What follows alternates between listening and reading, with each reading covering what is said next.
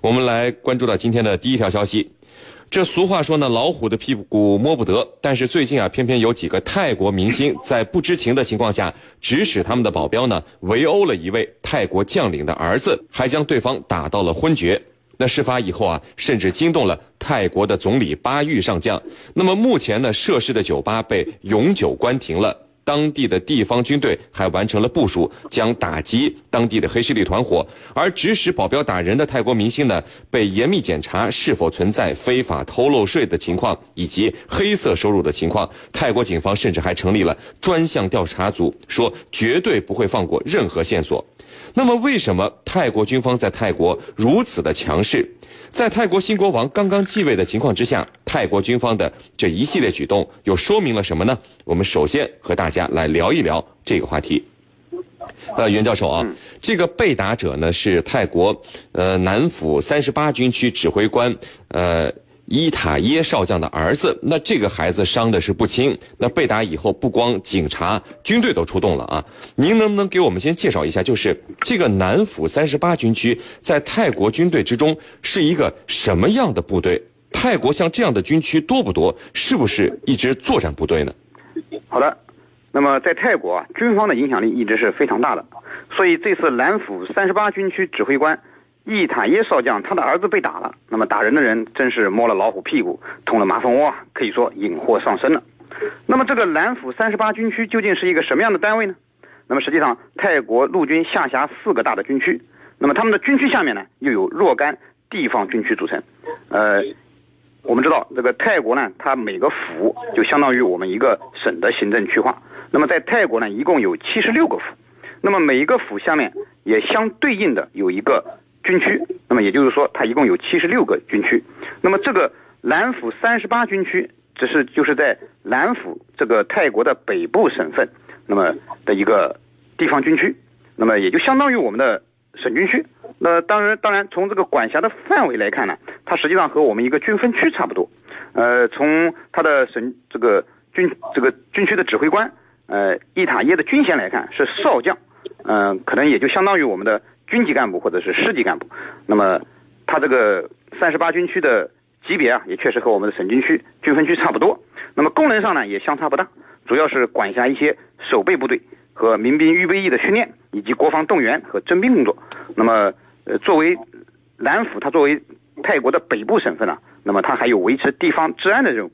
因此啊。这个少将的权力还是很大的，那么在泰国呢，也是很有政治影响力的，是的。好的，那这个程教授啊，呃，就是这个泰国将领的孩子是被几个泰国明星指使保镖给围殴了，然后您看都惊动了泰国总理巴育上将和副总理这巴义上将，为什么一个哎，你看省军区的一个将领的儿子被打了，能够惊动泰国的这么高层的首脑，而且一开始都不按照这个法律出牌了，直接就把这个酒吧给查封了，还永久的关。关停，然后现在又开始查这些明星的账，而且不接受对方的道歉。那泰国军方为什么可以如此公然的行事呢？为什么？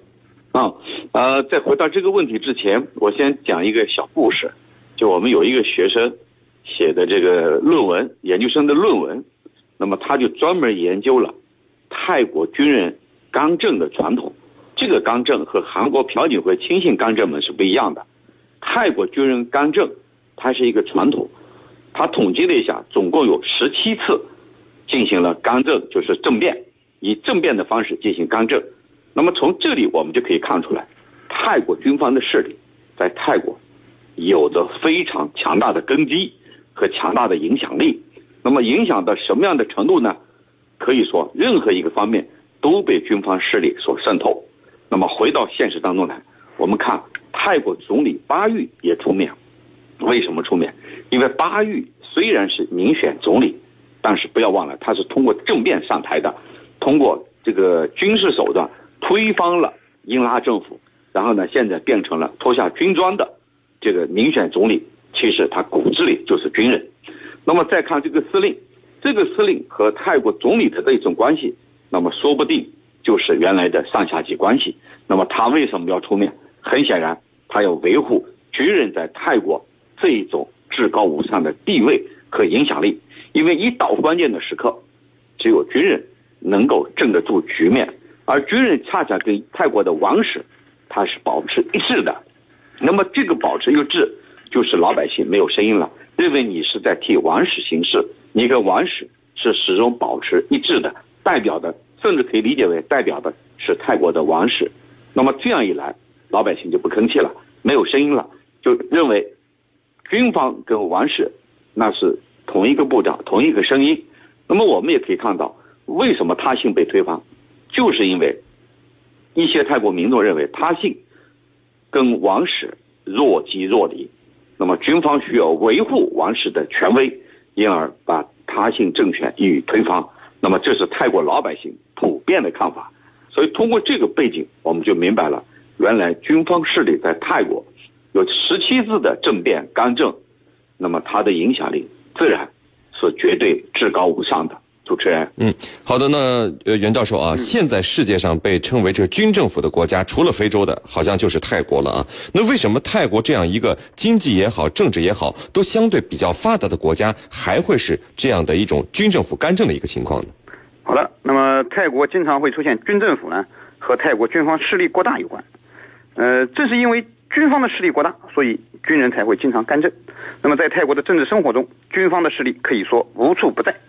呃，泰国的民选政府呢，如果能听从军方的意见，能有效的维护好军方的利益，则罢。那么否则呢，呃，军政府呃这个民选政府稍不听话，呃，军方就会直接发动兵变，将民选政府推翻。呃，有时干脆成立军政府，或者让军方的首长直接担任总理。呃，像刚才我们提到的这个泰国总理巴育，呃，虽然他是民选的总理，但他却是实实在在的军方的实权派人物。呃，那么泰国军方之所以能这么牛，和泰国的历史以及泰国的政治权力构成有很大的关系。呃，泰国以来一直以来啊，实行的都是君主制，国王是其武装力量的最高统帅。那么泰国实现君主立宪之后，对国王的权权力啊有所限制，但是他是军队的最高统帅的地位仍然没有变。那么为了保持国王在国家政治生活中的这个尊贵的地位，么泰国国王啊实际上有意放纵了军队的权力。那么在泰国国王的领导下，泰国军方在泰国拥有几乎所有的权利，对国家有着实际的控制权。呃，泰国的谚语啊就非常非常生动形象的那么描述了这种权力的构架。那么泰国人说啊，呃，泰国是一个政府，士兵监督，但是它真正的主人却是国家和国王。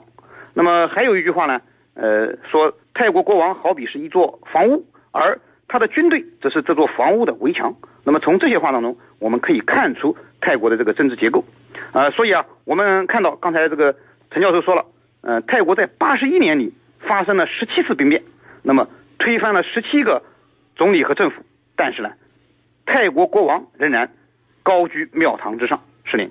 好的，那这个有网友就问了，就是刚继位的泰国国王，呃，都是战斗机飞行员，还是空军上将军衔？那泰国军方的做法好像毫不顾及国王和泰国的这个政治民主环境，而且看起来泰国的老百姓对这件事儿好像表现的也很平静，这是为什么呢？程教授，那请您回答一下这个问题。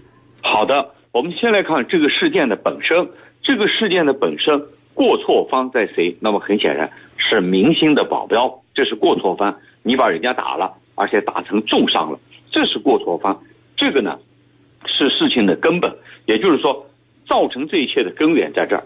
那么，至于你后来的道歉，人家不接受，那是另外一码事儿。但是事情造成是有明星的保镖造成的。那么这些明星平时呢，我们知道吸金有方啊，经常这个不顾一切、目空一切。那么老百姓本身就对他们有怨言，所以如此一来。那么军方对他们进行了这一种这个报复，那么老百姓可能在心里还暗暗觉得打得好。那么这是一个。那么第二个就是刚才袁老师分析的非常到位，就是泰国国王他是三军的统帅，是至高无上的。那么他的地位靠谁来维护？军方。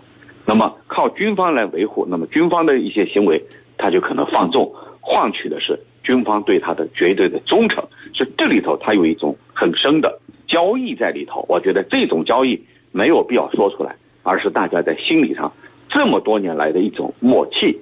因而呢，国王不吱声，那么老百姓自然也不会吱声了。也就是说，默认了这样一个事实。那么我们想，这样的事情在其他任何一个国家都是不可想象、不可思议的，必定会导致这个将领丢官丢权。但是在泰国它是一个特例，就是因为王室和军方之间的这种非常密切而又不需要说出来的这种联系，所以呢，导致了泰国民众啊也对此，加上我分析的另外一个原因，就是民众对明星本来对这种做法就有怨言微词，所以呢，也就睁只眼闭着眼啊，就认同这种事实的存在了。主持人。